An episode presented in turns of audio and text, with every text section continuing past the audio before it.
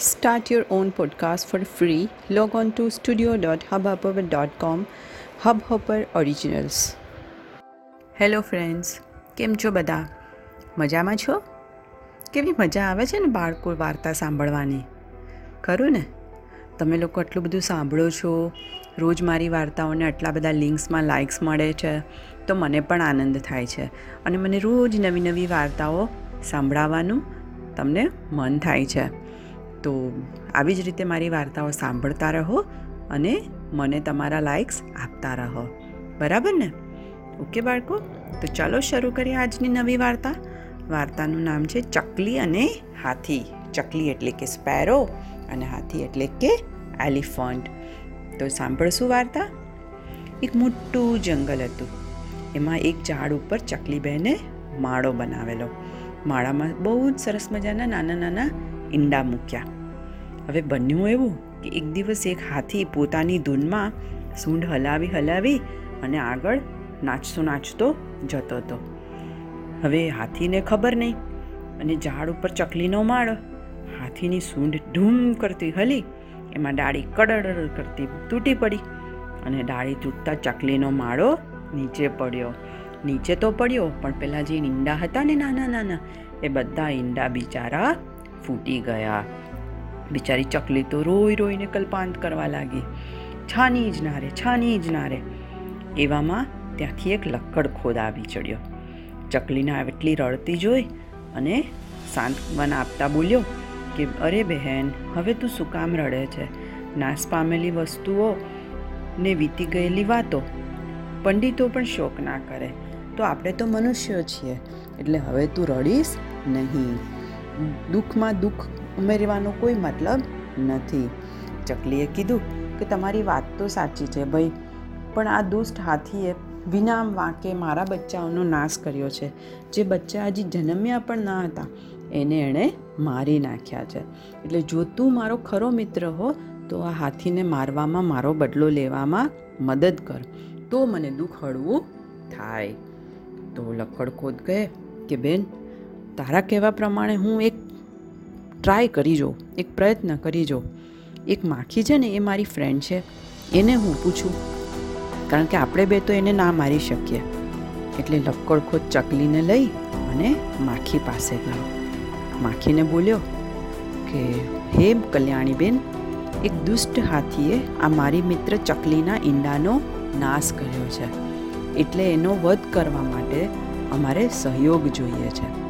તેથી હું તારી પાસે આવ્યો છું. તો માખીએ કીધું કે ભાઈ, હું એકલી કશું નહીં કરી શકું. છતાં તમે કહો છો, તો હું તમને હેલ્પ જરૂર કરીશ. મારો એક મિત્ર દેડકો છે. એને આપણે બોલાવીએ. આમ વિચારી, ચકલી લક્કડખોદ દેડકો અને માખી. આ ચારેય જણા સાથે બેસીને બધી વાત વિચારી અને દેડકાની વાત કરી. તો દેડકો બોલ્યો કે હંમેશા શાસ્ત્ર અને બુદ્ધિમાન વિદ્વાનો દ્વારા કરેલો ઉપાય ફોગટ જતો નથી.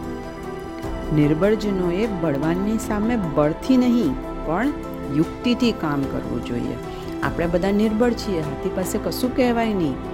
પણ આપણે જો યુક્તિથી હાથીને મારીશું, તો આપણે બળને પણ હરાવી દઈશું એટલે આપણા જેવા મોટા પ્રાણીઓના ક્રોધની આગળ હાથીની ગણતરી ના થાય. પરંતુ તમારે બધાએ મારા પ્રમાણે કરવું જોઈશે.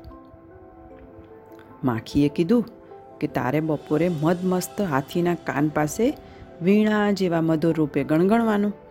મધુર સ્વર સાંભળી હાથી સૂઈ જશે. જેવો હાથી સૂઈ જાય એટલે લક્કડખોદ આવી એની આંખો ફોડી નાખશે. હાથી આંધળો થઈ જશે એટલે અકળાશે.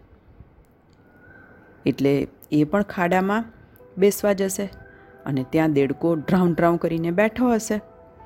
અને દેડકો આવશે તો તરત જ હાથી સમજી જશે કે અહીંયા ખાડો છે, ક્યાંક પાણી હશે.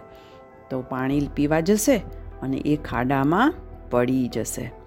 એટલે આ પ્રમાણેની યોજના ચારેય જણાએ ભેગા મળીને ઘડી નાખી. દેડકાની યોજનામાં બધાય સંમત થઈ ગયા. બપોર પડી, માખી આવી, હાથીના કાન પાસે જઈ અને ગણગણવાનું ચાલુ કર્યું. એનું સુમધુર સ્વર સાંભળી અને હાથીએ આંખો બંધ કરી. જેવી આંખો બંધ કરી એટલે લક્કડ ખોદે સામેથી આવી, એની આંખમાં ચાંચ ભોંકી દીધી. એટલે હાથી એકદમ નાસભાગ કરવા માંડ્યો.